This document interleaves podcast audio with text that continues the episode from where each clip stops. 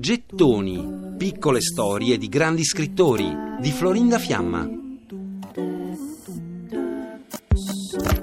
Se n'era andato, la notte lo aveva inghiottito. Mi rimase negli occhi l'immagine di lui, di un uomo impacciato, sconfitto, finito.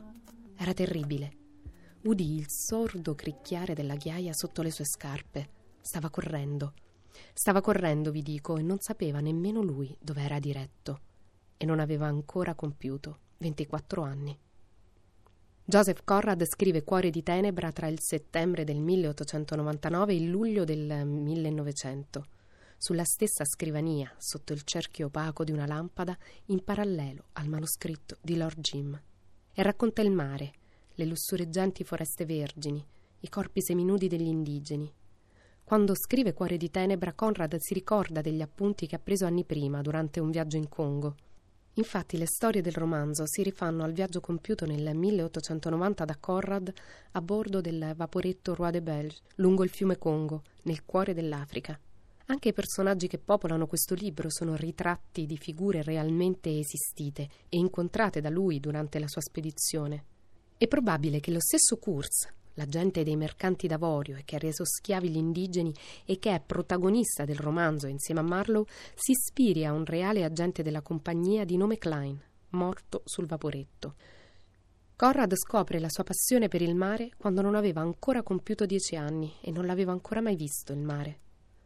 In quel periodo stava leggendo Lavoratori del mare di Victor Hugo, un libro che aveva tradotto suo padre e Joseph Conrad vede per la prima volta il mare a Odessa nell'estate del 1866, quando suo zio lo porta in viaggio con sé.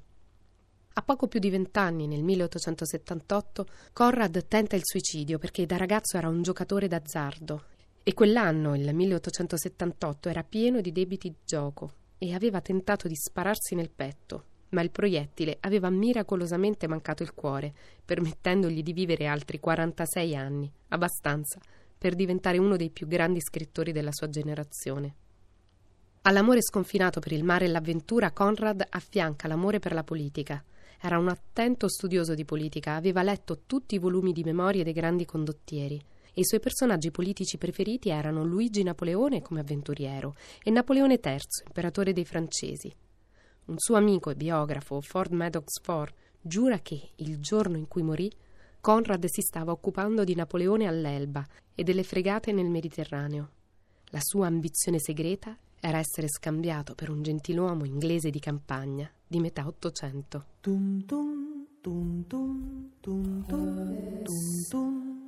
Per riascoltare e scaricare in podcast gettoni.rai.it